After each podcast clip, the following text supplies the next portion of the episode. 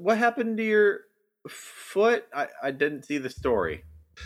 Um, I attempted to plug in a power bar Mm-hmm. into my foot.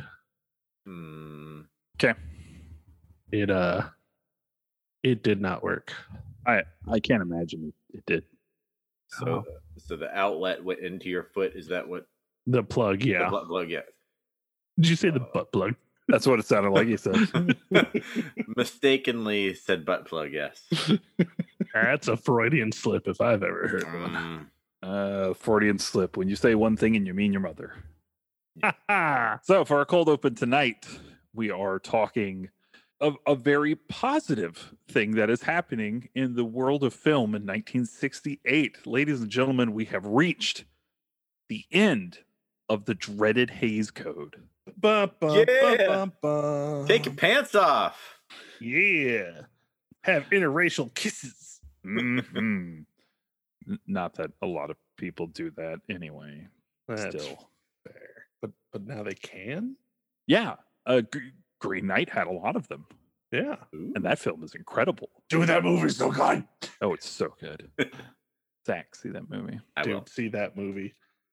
Uh, so uh, the Hays Code, aka the Motion Picture Production Code, which started in 1927, uh, right as we start this podcast, is gone. It's done. We have Yes. shipped it out the door, and we will never see it again. Uh, So uh we we've talked a lot about it, but we've never really gone into detail on what it is, and I thought I would read a little bit of of the production code if you wouldn't mind. It says so in resolution passed on June 29th, 1927, the Motion Picture Producers and Distributors of America codified a list of don'ts and be carefuls into what they collo- colloquially, ah, I can never say that word properly, called their Magna Carta. ew. Many of these would later become key points of the code, specifically the MPPDA resolved that those which are included in the following list shall not appear in pictures produced by members of this association, irrespective of the manner in which they are treated. Number one, pointed profanity. Uh, Hey, hey, Paul. yes. Fuck you.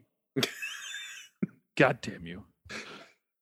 Uh, by either title or lip, this includes the words God, Lord, Jesus, Christ, unless they be used reverently in connection with proper religious ceremonies. Jesus Christ. Hell, SOB, damn, God, and they've spelled God G A W D. Okay, wait, hold on. In Is it actually SOB or son of a bitch? It says SOB here on this list. Oh, I wonder if they actually weren't even allowed to say SOB. And then, and every other profane and vulgar expression, however it may be spelled. Hmm. Interesting. any licentious or suggestive nudity in fact or in silhouette, and any lecherous or licentious notice thereof by other characters in the picture, the illegal traffic in drugs, any inference of sex perversion, white slavery, because you know those Irish slaves that everybody that everybody loves so much. Uh, miscegenation, of course, which is uh, mixed race relationships, Mhm. sex hygiene, and venereal diseases. Yeah, if you're gonna do it, you do it dirty. No Yeah, baby. Uh, Don't wash your dick. scenes of actual childbirth, in fact, or silhouette. That's when I actually read up on that. Didn't go in a movie Mhm. because that's the one thing that was stopped and gone with the wind of all the things. Um, I believe it was I Love Lucy. They couldn't even say the word pregnant. Pregert. Preg. Pragnant. Pregante. Gotta dance around it. uh, children's sex organs. So I guess there's one positive in this. God. Should have been drinking at that moment. Sorry. Uh, ridicule of the clergy. And willful offense to any nation, race, or creed. Uh, hmm. Okay. Oh, oh, you know what? Because initially they weren't allowed to make anti-Nazi movies. Dead serious. Yeah. Oh man. I mean, just look at a uh, Life of Emile Zola. Yeah. So There's a whole Uh, bunch of other stuff here, but that's that's kind of the main gist of things we couldn't get into. the Hays Code uh stamp it's, it was a stamp of approval, but it didn't necessarily block release entirely, right? I mean, it, did it Right. It- block some wide release and, and It's without the Hays Code, it's kind of what like a NC-17 rating is these days, Oh. where where you're probably just not going to get shown in places that yeah, are trying to, you know, yeah, be family friendly. So you don't want to put something on that a child could sneak into. With the Hays Code stamp, you know, children, you could drop your children off, as I've discussed many times, just at the movies and let them watch everything for five hours. Have a good day, Billy. Yep, exactly. So a Hays Code stamp just pretty much says, "Hey, look, we're we're we're officially certified. We've we've it's kind of like the old comics code too. Hmm. Like it's officially certified. Your children can watch this just fine. Okay. But yeah, you're probably just not going to get carried by a lot of theaters. There's probably going to be some some smaller theaters that'll carry your film. Yeah, But it's over. it's It is- over. It is no more. 1968, it is officially done with, and we adopt the rating system. so uh, when I, as I was thinking about the Hays Code, you know, there was a lot of things that obviously we talked about the no mixed race couples and kissing and, and stuff like that. It- and if there were, it was by you know blackface, brown face, and things like that. And and that is obviously one of the worst legacies of the Hays Code. Right. not only in terms of movies but just like socially and culturally for mankind paul you talked a lot about like Hays Code queer coding where you're not allowed to say oh these person these people are homosexuals or Which which would have gone under quote sex perversion end Yeah. quote. i think one of the worst offenses it wasn't a um best picture winner but in cat on a hot tin roof it dances around the whole point of um the main character you know because tennessee williams was a closeted homosexual for a lot of years and he wrote this to kind of be very personal to him and the way the Hays Code made it change made him hate the movie and Mm-hmm. um and here I have to dive into the sex perversion for a minute. I, I just not that they necessarily would have, but the fact that we'll never have topless scenes from Rita Hayworth, Deborah Kerr, or Elizabeth Taylor, you know. there's no lesbian orgy in Cleopatra. Imagine that movie with that scene. Right. Um, Yeah. And yeah, and then we get things like The Good Earth, where it's a film about Asian culture and it's supposed to have Asian leads, but they wanted to to cast Paul Muni as an Asian man. Yeah. So, of course, uh, the Asian actresses uh, of the time didn't get to be part of, like, essentially the the lead of this film because the studio wanted a white man to play an Asian man. Yeah. So then, of course, they have to cast a white woman. Just ridiculous. yeah. Two two things that maybe the the Hays Code kind of helped with were creative ways around it, and I, I know they like they talk about the scene, um, and it happened one night with the whole walls of Jericho and everything. That that Yep. was an ingenious way of kind of thumbing your nose at the Hays Code, but you get classic dialogue, classic scene out of it. Yeah, and that's Yeah. why also uh in Gone with the Wind, they did the silhouette of the uh childbirth instead of actually showing Yeah. Mm-hmm. Yeah, So, it it's definitely nice to be rid of it. Yeah.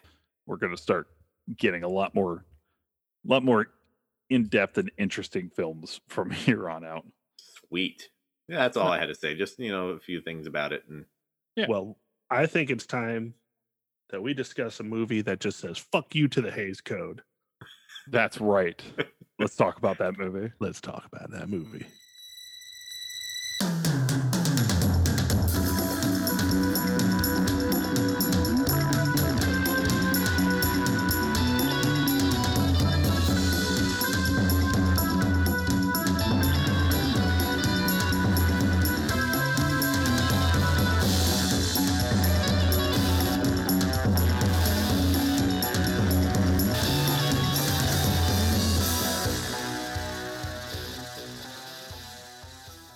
Hello, all you beautiful people out there in podcast land. My name is Paul Workman, I'm Jonathan Pierce. And I'm Zach McCoy. and we are your Oscar Grouches. Welcome back to the Oscar Worsty Podcast, a show where we discuss Oscar winners throughout history and try to determine where the Academy went wrong, if they went wrong, and what film are we watching this week? Zach. We are watching Oliver, a gritty musical adaptation of the Charles Dickens classic, uh, following Oliver Twist and his street gang of pickpockets. Is this everybody's first time seeing this film? In its entirety, yes. In its entirety, yes. No for me. So, so do either of you want to talk about how you've watched pieces of it, or is that just not interesting? When it's on TV for like a moment or something like that, I'll go, oh, what's this? Oliver Twist. Eh. Watch it for a minute, move on. I I've seen scenes, uh, d- different musical numbers and things, but I watched this in my eighth grade drama class, the first drama class I ever took. And we watched it. And then the next year, I go to high school, and the first musical I ever worked on was Oliver. it's awesome. Now, I got I got cast as a freshman as Bill Sikes. Look at you. so I'm gonna I'm probably going to recall some memories on this play That's poss- fine. possibly throughout this episode. So I apologize to everyone. no, Uh, I'm interested. so so I had watched this version in eighth grade, and I I fell in love with it. I think it's a, a fun film.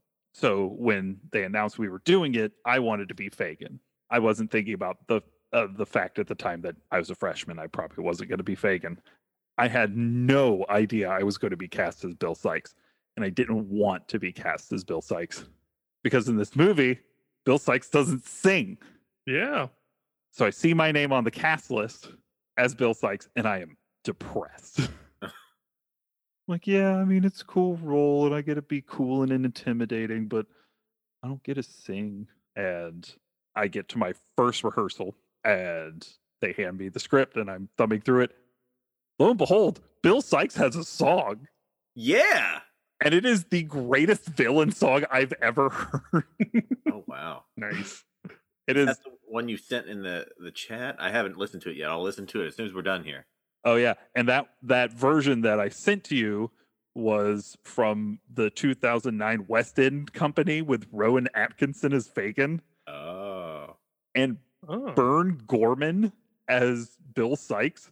So that's Burn Gorman from Torchwood playing Bill Sikes, and it's a really good version of that song. So anyway, so so that that's my tale on on that for now.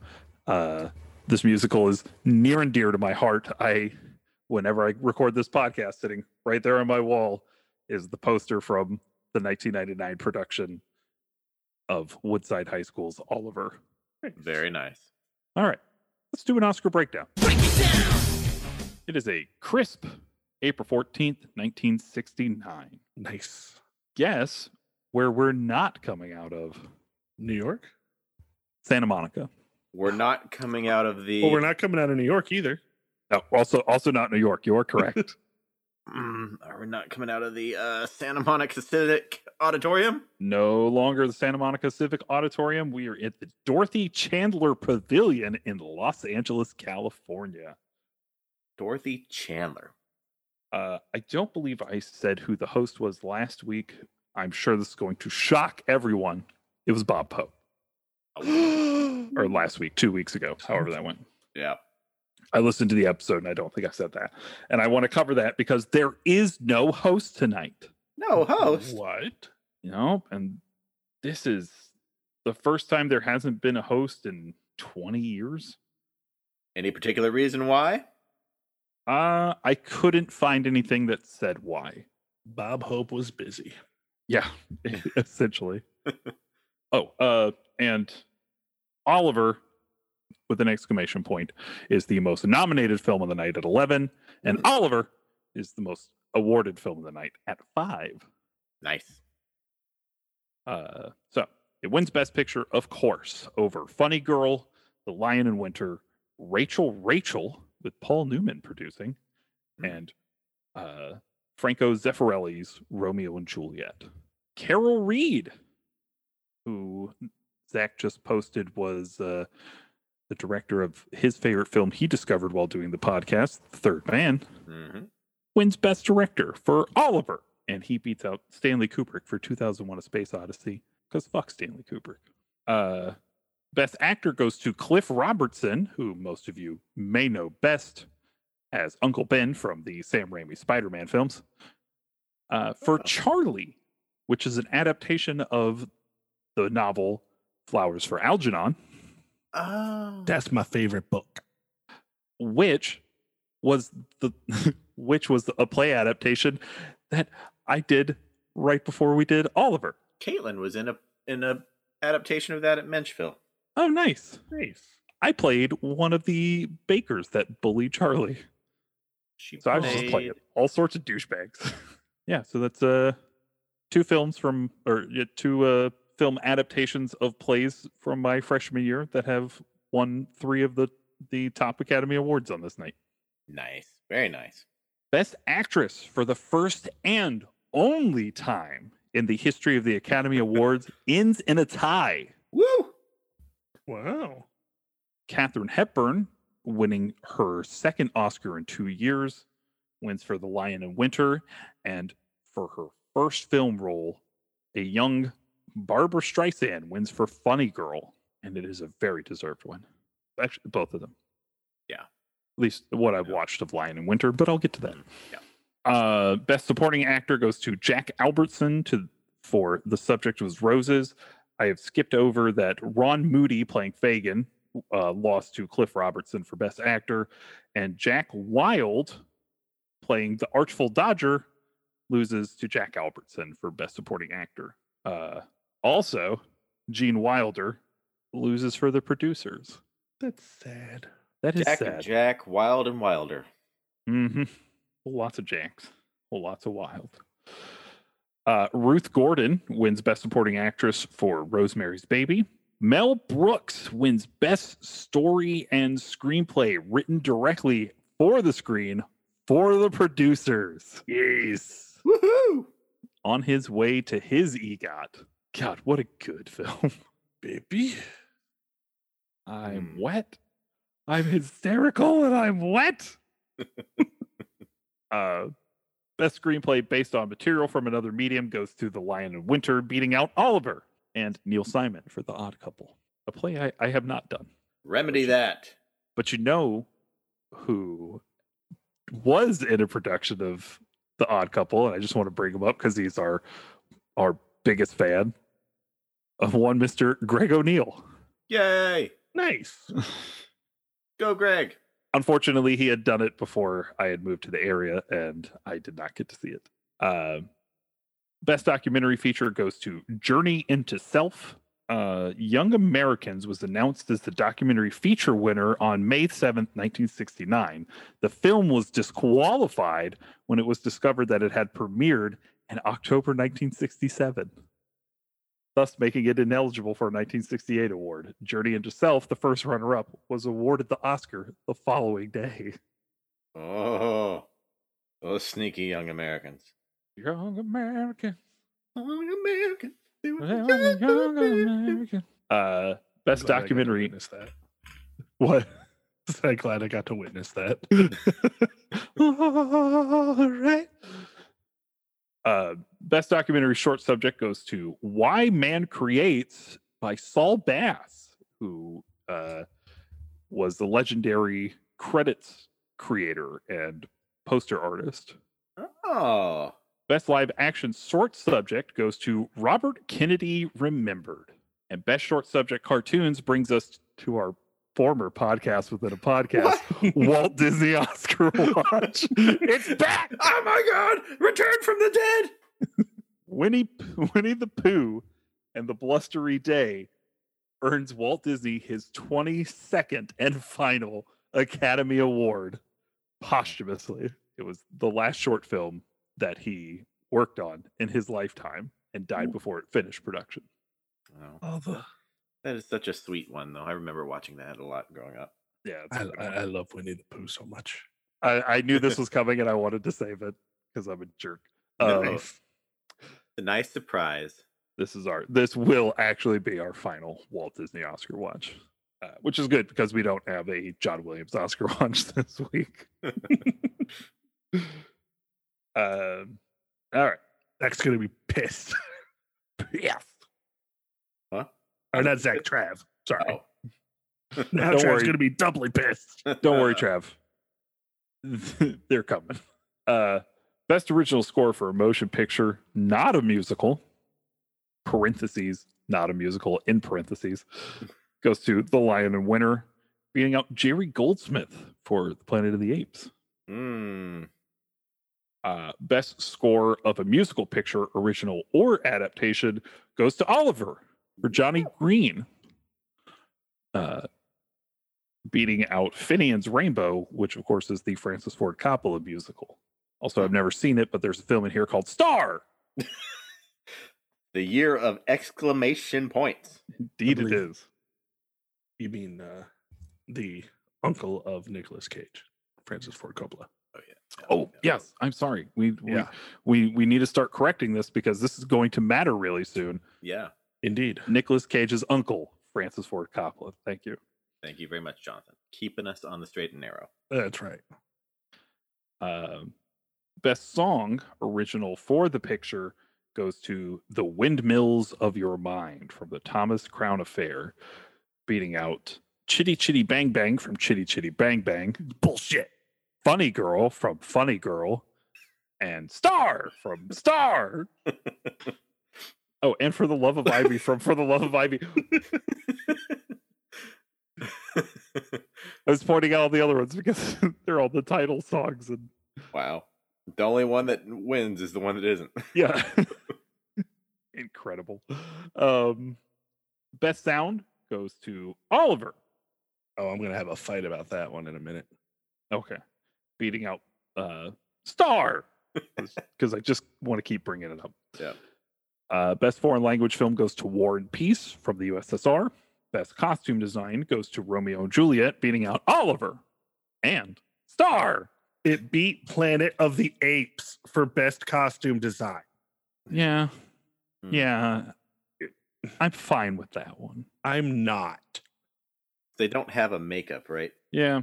All right. Best art direction goes to Oliver. I'm gonna stop pointing out Star because I feel like it's run its course now. Uh, best cinematography goes to Romeo and Juliet, beating out Oliver. Best film editing goes to Bullitt, beating out Oliver. And best special visual effects goes to 2001: A Space Odyssey, giving Stanley Kubrick his one and only Oscar. 'cause Was fuck he the Stanley only Kubrick. person nominated for that? Uh, Ice okay, Sta- that's the Ice was like a Station. Ice Station Zebra Yeah. loses.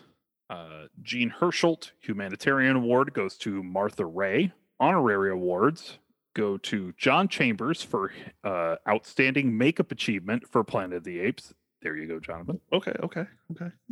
And Diane Carroll uh, gets one for outstanding choreography achievement for Oliver, technically bringing up Oliver's Um, award count to six. Diane Carroll actually presented. Oh, oh, it's that Onna award. White. Sorry, her for outstanding choreography. I got it right on the first one. I don't You know why I that's fucked why- it up on the second one. so I'm sorry, Anna White. Uh, you did a wonderful job, and that's my Oscar breakdown. Let's talk about Oliver. Let's talk about Oliver. All right. I had a problem watching this movie. Was it that you were too happy all of the time? It was not. Oh. I could not find a decent file for subtitles in this movie. Okay. And I could not understand 90% of the singing in this movie. My brain was not just catching what was being thrown at me and it was a lot of the movie and it's it's not i don't know if it's the film fault if it's the adhd thing where it's like you know when you sit there and talk to a person and you have to hear it you have to what them all a bunch of times but i just especially when oliver was singing just could not understand a fucking word anybody was saying You did. You didn't like uh, music supervisor Johnny Green's daughter's voice. I wondered what was going on with that. I didn't look it up, but I could tell that. Um, Uh, yeah, apparently the the young boy playing Oliver couldn't sing for good goddamn. and they tried to overdub him with other boys, and it just wasn't working. And then Johnny Green got his daughter to do it. Nice. um, other than that, though, I I liked the music. I liked the kind of like operatic singing that came with this movie. Um, Okay. I just, as a movie as a whole, eh, I don't know. I just not a fan. This one just eh, That's a shame. I find this film delightful. that's fine. I Yeah. get it, sort of. I don't know. This this is Zach Zach looks like Yeah. he's itching to say something. yeah. Zach, go ahead because well, you know, I as I've said many times on our show, musicals are hit and miss for me. This one, I really like the music. I I think the songs are all very well written and very good melodies, good structure. Um, it's very aggressive. Like it's an aggressive musical. It's like the It, it sure is. yeah, the, the songs come on like bam they're in your face and there they go um and i i liked it the the only thing i would say is i think some of the songs probably went on a little long the movie probably could have been 15 20 minutes shorter at least So, in the play, Mhm.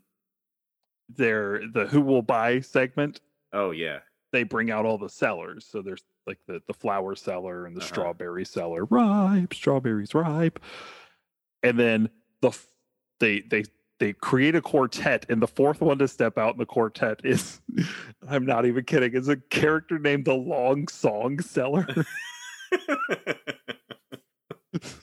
so apparently Lionel Bart was very aware that he was writing a bunch of long songs and just made fun of himself for it. Yeah. Yeah it would have bothered me more if i didn't like the songs but yeah. Yeah. that that's really my only complaint. The acting was great uh and and we'll get into that more i'm sure as we go. Um god. The ending caught caught me off a little bit. I mean it's been a long time since i've uh read oliver twist and i don't think i've seen the movie movie adaptation before this. I've seen some people complain that this version buries some of the social commentary a little bit and and some of the story but i'm like there there's other adaptations this is a musical version you you can go watch the straightforward adaptation if you want Yeah. I guess I could buy that some, but it's not like they don't have any. Mhm. Yeah. It It- it lightens it so you can have a little more fun watching a musical about a bunch of little pickpocket orphans who are just fucking adorable. Yeah. yeah. they are good oh the choreography was great too i, I was Oh, really sure. impressed the with the kids dancing Yeah. The specifically the the two that I love was the Who Will Buy. Mhm. That whole dance segment is just incredible. And the way that it keeps building and building and adding more and more is and and you don't lose focus of hardly anything is is yeah Carol Reed is goddamn master. Now, is that the uh the Welcome to the Rich District song? Yes. Okay. right after the intermission Yeah. Uh, and then um, I'll do anything when when the orphans create the uh, the horse-drawn carriage of orphans. Oh my god, I died! I just died. isn't there a, a commercial that's come out recently that uses food glorious food like Probably it. I um when that started playing, I was like, oh yeah. Uh, It's always lame to know something from a commercial before you see the movie, but Right. Sure. It was also used, I think, in Ice Age or Ice Age Two. There's something yeah, in modern media that I've seen it in because I knew this song and I'm like, wait, I've heard this before. I just cannot think about where I've heard it because yeah, yeah. I will say Ron Moody as Fagin is just fucking amazing. yeah. Oh, incredible! Like, what a good performance. Jesus Christ. Absolutely. Uh, I've never read Oliver Twist. So this is like my real first diving into it. Um, and the character Fagin alone makes me go, Am I supposed to like this guy? Like he's he's a criminal, and he has that whole like thing with Bill Sikes, but the way he treats the kids makes me go, I like you, you douchebag. Yeah. it- okay. So in this version, Lionel Bart wanted to make Fagin m- more sympathetic because while Oliver is essentially your main character, he's your main adult. He's the adult you spend the most time with. Sure. Yeah. And it would like Bill Sikes works more as the lightning rod for all the bad things. And Fagin is, you know, he's unscrupulous, but he's he's not a bad guy at heart. And of course, he gets the best song in the whole musical with reviewing the situation, Mhm. which is what that song is essentially about. Is like, I don't want to be bad, I just kind of am. And I I recognize my faults and I kind of want to turn over a new leaf, but at the same time, I'm just used to this life. Sure. So so you kind of get the idea that he's just caught in whatever cycle has been thrust upon him essentially. Yeah. Fair enough. But uh he's this version is also very much less anti-Semitic than Fagin is in the book. Oh, well, that's good. he that's not good. Mm. Fair enough. Yeah. Uh, d- beyond you know praising the the the camera work and the choreography, like I said, and the music, I the I don't know if you were um earnestly talking like a movie that says F you to the Hays Code, or if we're talking about like the last 15, 20 minutes where things get pretty violent. Oh no, I was just joking. Pretty dicey. but yeah, it kind of does. yeah. What happens to Nancy's horrible. And uh Yeah. Th- and then uh i mean i guess we're beyond spoiler alerts for a, a piece of a book that's so old and a movie 50 years old um but the body swinging into uh, at, the end and it Yeah. slams into the wall i was like holy shit That shit was pretty great. yeah Yeah, kudos kudos to Oliver Reed for taking that on.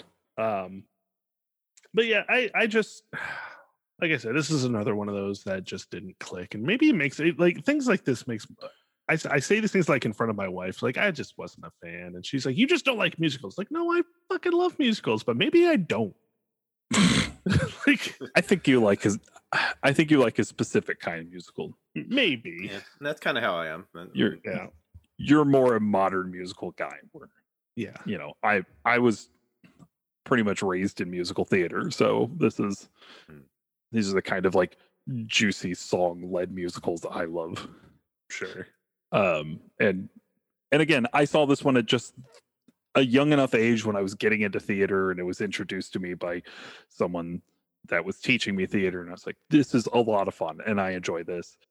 And then I just within the next year I'm I'm in a production of it and I, I like I said this one's just entirely too near and dear to my heart. I I don't know if I'm objective on this film at all.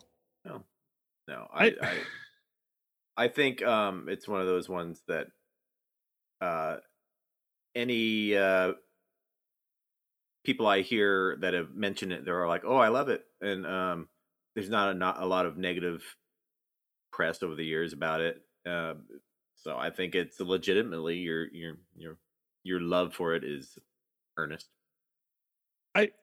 I think my biggest problem with the movie is I feel like the titular character is really just feels like a secondary character that's just a plot device. Sometimes, I I really it just seems like he's there to push the story forward at specific points which which does kind of give you a you know we're while not in a first person camera way we're really seeing what he's seen through his everything's kind of like through his eyes so him seeing all these new things Yeah. but i just like i said for didn't Yeah. see too many points to him as a character Yeah, he is he is kind of pure audience surrogate who gets swept from one place to the other. He's not in charge of his own destiny Yeah. at any point in this film. When whenever he's introduced to a new thing, it essentially somebody like pushing him into it. Yeah. and and he was also kind of the most least interesting character of them all. You know, I'll watch a movie of just Dodger the entire time. Oh hell yeah! I'll, I'll watch Artful, that kid forever. Artful Dodger's always been one of my favorite characters in literature. Yeah, But uh, um, a well-deserved uh, supporting actor nomination there too. I think. Yeah, yeah. I would like to see the sequel of Fagin and Dodger just getting getting into scraps and trouble all over London. Yeah. he's the kid from HR Pufnstuf. Oh God, yeah, he is. Oh shit. Oh, good old Oh, Sid, fuck. Sid and Marty. That's Incredible. awesome. And, like Oh. I, I saw the picture of him in like the IMDb, uh, and I was like, God, that kid looks super familiar. God damn it, it is Jimmy. Although the picture that they have for uh was it Shani Wallis Mhm. makes her look like David Bowie. Mm. So poor her. Oh God, Oh. she was so good in this movie. I liked her. Oh man, her rendition of "As Long as He Needs Me" is heartbreaking. I just felt forced and unnecessary. It was a good song, but I just Oh no, I I love would have it. cut that song. I think I personally. wouldn't ever because it it informs so much of their relationship. Like it it really gets into It, it makes what happens to her have a a bit more impact. Mhm. But I just, man, I I think of, of anything I would have cut personally. I think that'd have been it. But not me. I, I not get me. what you're saying. that song breaks my heart. I think she she kills it. She just absolutely Oh, she does. that song. Like Mhm. that's the thing. Like when it comes to at least the adults in this movie, I think the of the singers in this got outside of Bumble. Jesus Christ, that guy's voice was phenomenal. Yeah. Like, just Jesus Christ. I'm like, dude, you are just like going around the street saying kid for sale, and I am ready to buy. But yeah, I, I think everybody's voice, like I like I said, that's why I got that more operatic feel from this movie because they these like seemed like very classically trained singers, Mhm. Yeah. Yeah. and you could feel it every moment of the way. I just the kids I just couldn't understand a damn word they were saying. You should have tr- you should have tried harder. I guess Their their songs are delightful. fair enough. I do I do anything. It's such a sweet little song. to find of a course- good copy with uh, subtitles and rewatch it someday. I, I guess that, and I had to watch the movie in 420p, and that was rough. Yeah, it was oh rough. God. I I Has nobody yeah. remastered this to at least upscale Uh, it to 720 or something? Or I don't know. There's a Blu-ray copy out there. I, I was thinking about. Yeah, I might need to pick that list. up because watching it in standard definition, especially on like a 70 inch TV, oh man, that was a blurry mess. Yeah, and that can that can affect our you know our thoughts about a movie too because it is. I watched it on my laptop, so I didn't have quite as much issue with the the the image. Oh but yeah, if I'd have watched it on like my phone with like a smaller Yeah, screen, probably would have been better. But it's a it's a really well lit and like you know we talked about Carol Reed winning for directing it. It's a it's a pretty movie. it is it is a gorgeous film, but 420 does not do it a lot of justice. No, Um, but I, I- pretty much already knew how I felt about this movie going in, and that did not change. yeah, Sorry, I'm thinking about as long as he needs me again. The song just breaks my heart. like this this poor abused woman who, again, is just in this cycle of abuse that she does not want to escape from, but absolutely should, yeah, and then ultimately leads to her death. I'm so sad yeah. all the time. I also spent a lot of this movie singing Sweeney Todd songs for some strange reason. I mean, it, like, it- who's gonna bust out and nothing's gonna harm you? those those vibes are there. I I you know I kind of got some of that Yeah. too. You know, a uh, a non musical version of Sweeney Todd was the first play I worked on in my freshman year. Nice. I wasn't in it because I missed the auditions, but I, I worked props backstage on it. well there you go. You have any other? Uh, I know Paul. fond- He would have played. He would have shot for Beetle, Uh, the, the, or the version that Hmm. we did was was different. um, like it it wasn't all the same characters and i i couldn't really zach you were asking a question I was just gonna say, uh, got any other uh fond memories of the performance of Oliver? Like, um okay so our oliver was the younger brother of uh we we actually got a bunch of small kids middle schoolers uh to play the orphans Hmm.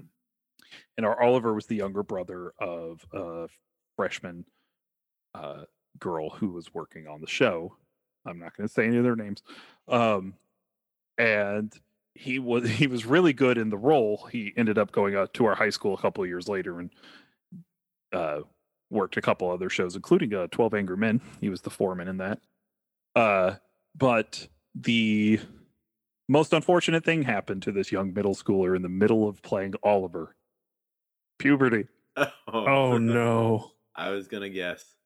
i And they had to overdub him with the director's daughter, right? Yep, that that's correct. Uh yeah, so where is love kind of sounded like uh Peter Brady and the Brady Punch. wow. Uh um I made a lot of lifelong friends uh, doing that show. Um like I said, uh we had uh Zach, you you may remember these.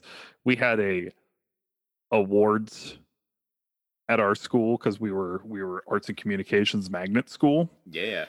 and we had an awards show uh speaking of the odd couple called the felixes because you know Hmm. we cover the oscars Yeah. they were the felixes That's Okay. clever. i was the first freshman nominated for uh an acting felix Awesome. Uh, for playing Bill Sikes. But you know, it wasn't like the well was really deep. So Sure. I, I would end up winning two Felixes, which uh, if you ask my wife, I used to keep around the house just to annoy her because she got nominated like five times in the arts uh the arts categories and never won one and I won two two years in a row. Well, I won one two years in a row. However that works. I have two of them back to back, kind of like Katharine Hepburn yeah. with You're the- you're the 1967. Katharine 1960. Hepburn of Woodside High School. Uh, I I named them Phil and Forrest after Tom Hanks's Oscars, Philadelphia and Forrest Gump. Nice. Uh, Terrific. because in high school he was the only person I knew won back to back Oscars. Yeah. I know I know better now. I would have named them after Spencer Tracy films. I don't know. I, I had a good time. Me and uh me and the girl who were playing who was playing Nancy had a small showmance. Ah. No. Uh, come to find out that she had a boyfriend. Oh no. And he beat you with a rod or something. Thankfully, no. Um, so because it was 1999, this was uh, we did the show less than a month after Columbine, Oh geez. and so I didn't get shot as Bill Sikes because they didn't Yeah. want. Yeah. Yeah. Uh, instead, the old man that ends up taking Oliver at the end beat me to death. And then everybody got on stage and sang Columbine, friend of mine. Uh, so Wow. so those are just some of the memories. There's there's a lot of little things here and there, but those are the Yeah. big things. Fair enough. All right, guys. Well, do you guys have any more notes on uh, Oliver? Uh, the British Film Institute Oh yeah. ranked Oliver the 77th greatest British film of the 20th century Okay. yeah. in 2017. Nice. So we got some. uh the la- I mean, my basic wrap up uh, thought is if you like musicals, if you're a fan of musicals, especially classic, you know, musicals, definitely uh check this one out if you haven't seen it already. Um, yeah, I mean, this is kind of the last the last gasp of old Hollywood. Yeah. Uh, and it seemed like Hollywood wanted to uh, reward a big budget musical for coming through and being successful over the new Hollywood that's taking over. Yeah. So, like you said, it's British, but uh, we got some uh, National Film Registry titles for the year. Oh yeah, 1968 is an embarrassment of riches. Ooh. So uh, we're gonna do the thing that we do whenever a British film wins, which this is going to be the last British film for a little while. So uh, I'm going to tell you everything that won in 1968, and it is a list. All and right. you tell me which one you think got in first, like earliest. Okay. And what year you think it went in. Uh, so we have 2001: A Space Odyssey, Bullitt, Faces, Funny Girl, High School, a documentary, uh, The Inner World of Aphasia, a documentary short subject, Monterey Pop, a documentary, Night of the Living Dead, Mhm. uh, Off On, a short subject experimental film, Once Upon a Time in the West, Planet of the Apes, Rosemary's Baby, Symbiopsychotaxiplasm Take One, which is a documentary, nice. and Why Man Creates an Animated Documentary slash short subject. Um, There are five movies that I see as potential. I'm I'm going to say it's as exactly as easy as you think it is. well, my gut feeling is 2001, and Bullitt does have the greatest car chase of all time. I'm going with Night of the Living Dead. There were two answers. Zach got one of them. Okay. 2001 A Space Odyssey goes in in 1991, so it is the third class. It goes in alongside High School documentary. oh, Uh, Jonathan, Night of the Living Dead, gets in in 1999, so not a Okay. bad spot. Not, not bad. Not bad. Like within the first 10 years, yeah, let's take that. Yeah. So those our are our National Film Registries. 1968, a very good year. Good year. Indeed. Oh, uh, one note on Oliver before we get into anything else. Oliver is the only film that was rated G at the time of its release to win Best Picture. That's surprising. like. Other films that were rated G, uh, or are now rated G before this, yeah. were just uh were just approved by the Hays Code. oh, okay. So so they weren't technically rated G. So if you see like Sound of Music's rated G, I think. Yeah. It wasn't rated G. Oliver in 1968 Hays Code is done. We're now in a grading uh, rating system and it gets the exact rating of G. oh, the dark G, I think, but that's all right. Yeah. Yeah. Yeah. All right. Well, let's get into our worsty judgments here.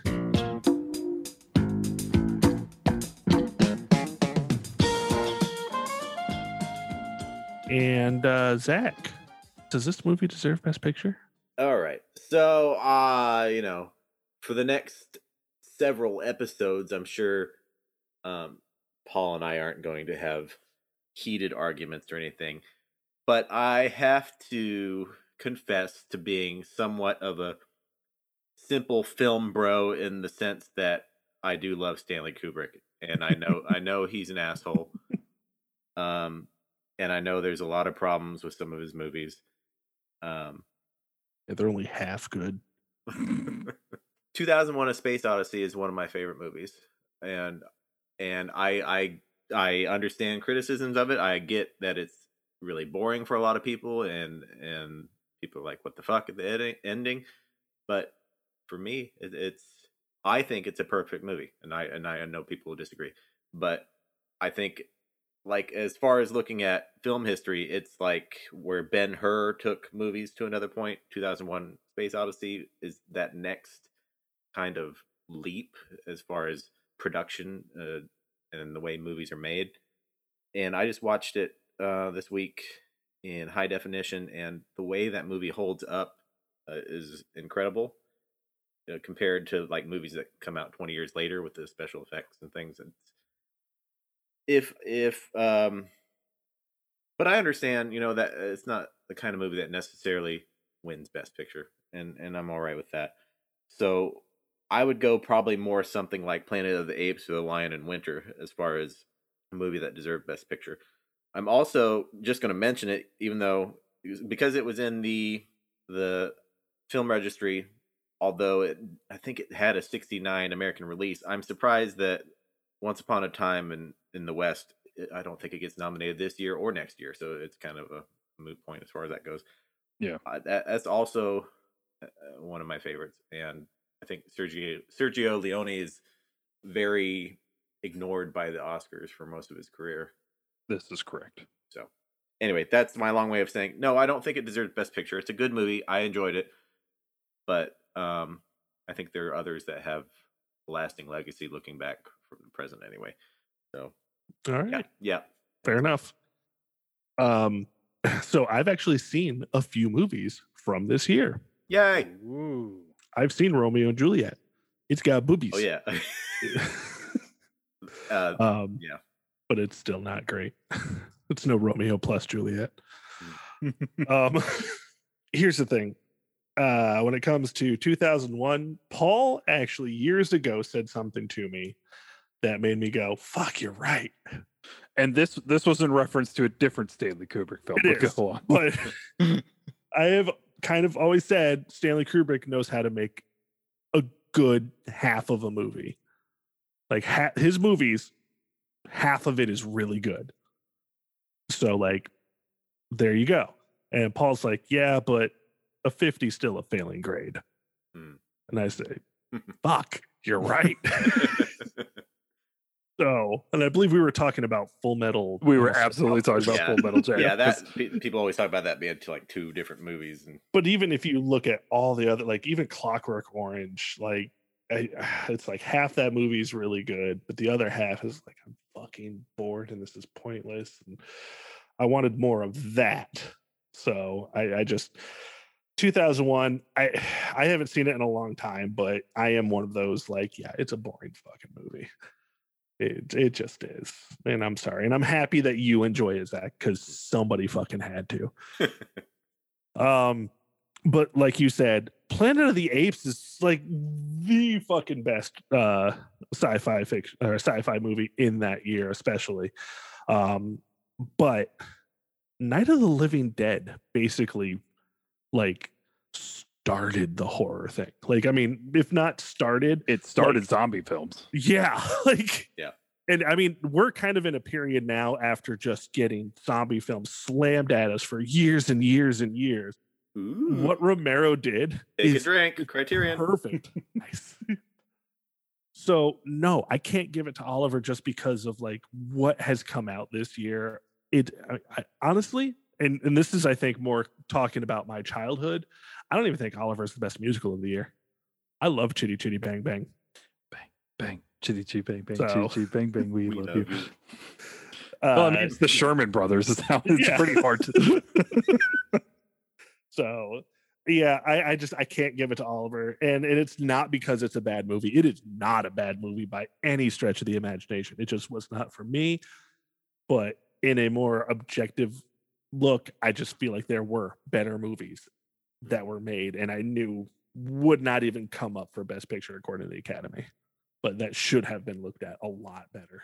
Paul, Um, all right, so I got back into taking five mile hikes this week, Good and job, uh, and Sir. uh, trying to find the balance now of how to watch movies, work, and take five mile hikes. Yeah.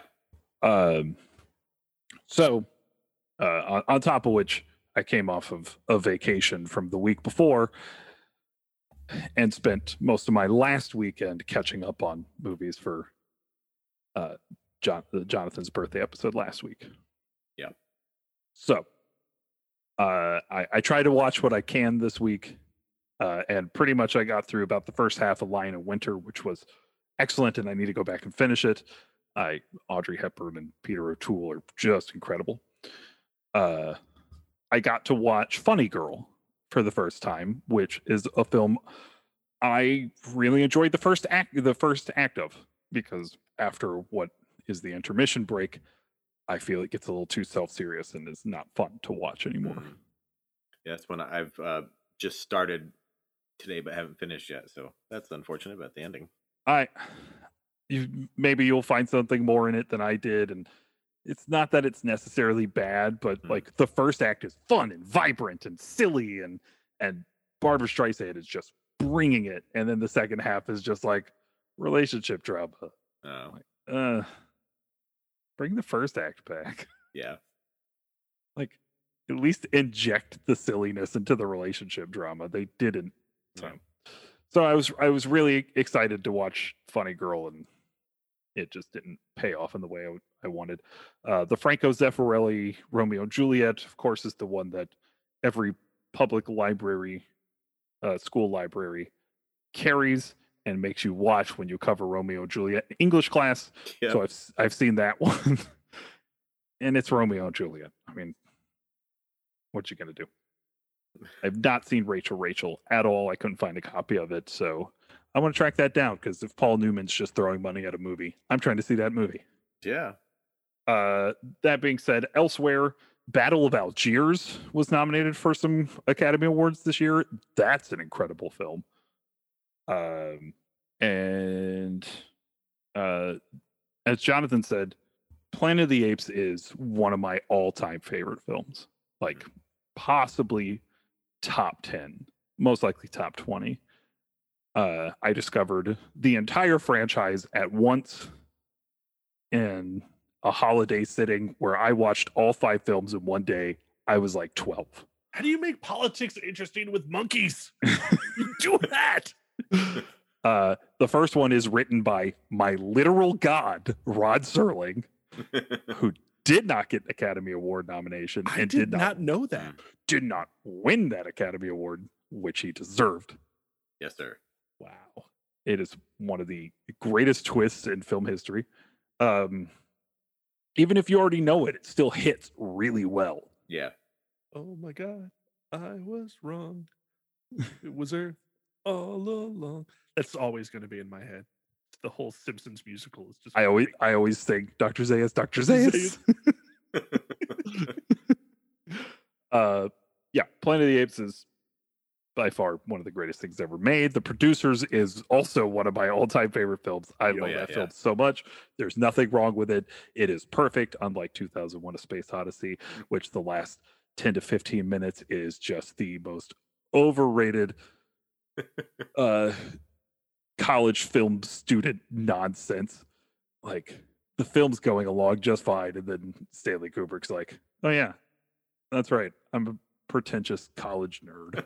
This is coming from one of the most pretentious people I know. That's right. I just every time I get to the ending of that film, I just want to shove Stanley Kubrick into a locker. I like it. Good for you. Happy for you. I I like about ninety percent of that movie. Does it better than Inception does, I think. at the Oh hell no! Inception's so much better than 2001. I understand that 2001 pushed uh pushed special effects into a whole new realm of possibility and it looks gorgeous. And it's one of those films that when any anytime I see somebody's gonna see it in like 70 millimeter, I'm like, oh, I don't like the last 10 minutes of that film, but I would absolutely love to see that.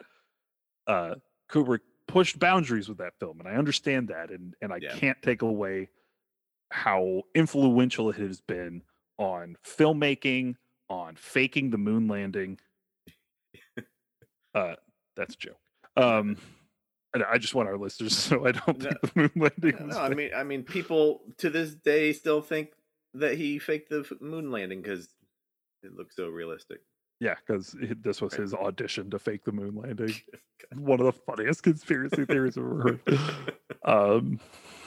Anyway, so Yeah. That aside, fuck Stanley Kubrick. Um, Bullitt's good. It's a good Yeah. film, and I enjoy it. But Bullitt's one of those films I think wouldn't get remembered if it didn't have such a great car chase. Yeah. Uh, honestly, when I think about films that need to get remade, I would love to see a remake of Bullitt with Nicolas Cage. with Nicolas Cage. and he's a little too old now. I, Yeah. I don't even know who I'd put in there. Timothy Chalamet. That's a You know, joke. that, you know, it would just be Adam Driver. Yeah, yeah. I mean, that only makes sense. It's in his last name. exactly. Uh, yeah, and then Chitty Chitty Bang Bang. Chitty Chitty Bang Bang's great. Right. So, all that being said, based on the four out of the three and a half out of the uh the five best picture nominees, I think this deserves best picture in that category. I don't think it's the best picture of the year. So overall, I'm gonna say no. Is it Planet of the Apes? It's probably Planet of the Apes, but that again, that that's a I'm just- huge bias on my part. I No, yeah, I, that's the same Uh, here. Like I'm torn between that and I. I'm just Oh, like, and, yeah, and the Night of the Living Dead. Holy shit! Like, oh, Yeah. Night of the Living Dead is so fucking good, but Night of the Living Dead's never going to win Best Picture. It's No. not that film. Even in today's standards, if Night of the Living Dead came out, I don't think uh, Romero would have the clout to mount a campaign to get Night of the Living Dead made.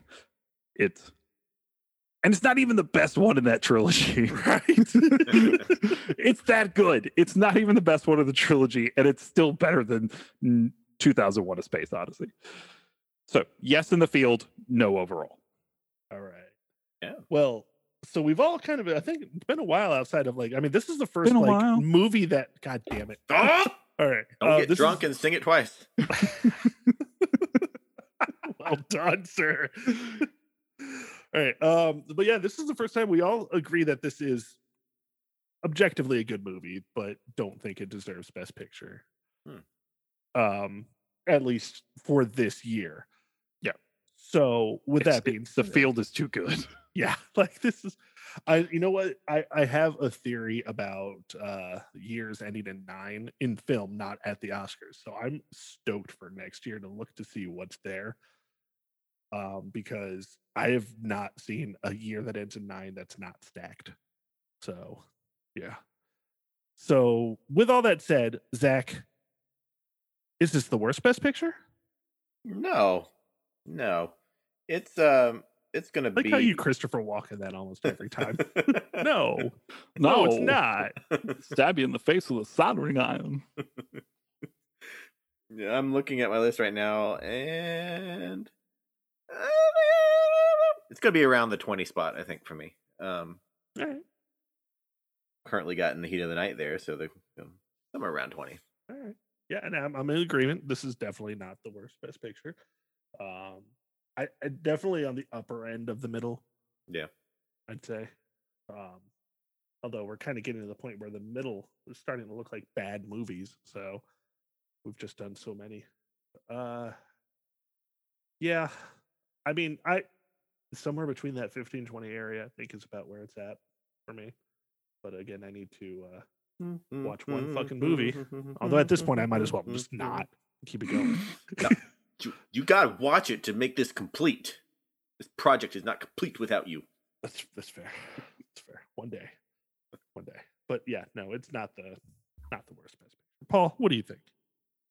Um, no, this is again, this is a film that I love. It's very near and dear to my heart, uh, and it's just a fun. It's a fun, fun watch with great music. It is not the worst Best Picture.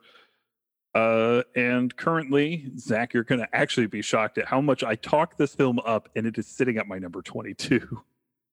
All right. Nice. I mean, Yeah. uh, it's sitting right under Wings, and it's sitting right above Marty, and um, it is definitely better than 2001: A Space Odyssey. Sacrifice my child to the monolith.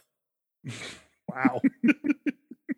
All right, guys. Well, we're going to go ahead and call that here. My name is Jonathan Pierce. You can find me on the Twitter, the TikToks, and on twitch.tv at altorn underscore Occam. Zach, where can we find you? You can find me on Criticker, Zachmaster, X A K K M A S T R, uh, and TikTok at House Havoc. And you can find me on Instagram, Twitter, TikTok, which I haven't been doing enough of in like the last couple months, but I, I'm, I'm going to get back to it eventually. And Letterboxd, where I keep a running tally of all the films I watched. I just watched Jungle Cruise. That was delightful. Uh, and Green Knight, which is the greatest film that ever existed. It's so good. It is. it is so good. I, Anyway. It was the first movie in theater I saw since Sonic the Hedgehog. It was second Oof. film I've seen since the theaters reopened. The other was A Quiet Place 2, Nice. uh, which is also ranked down there. Uh, at Father of the Fear across all platforms. And Zach, what are we watching next week? Next, we are watching Midnight Cowboy, which you can rent on Amazon with if, if you have a premium subscription, Google Play, Hulu, also with premium, Vudu, and YouTube. We would like to thank Trav from our sister podcast, Leveling Up with Benjamin Banks, for producing our show. We would like to thank Chad Ramsey for our most excellent theme song. We would like to thank Megan and Jay Bellevue for our beautiful artwork. And don't forget to follow us on Twitter and Instagram at Oscar Worsty Pod and Facebook at The Oscar Worsty Podcast. So go ahead and leave us a nice five star review. Let us know how much better we are than 2001 A Space Odyssey on Apple Podcasts and Stitcher. It really helps us to be seen in the almighty algae rhythm.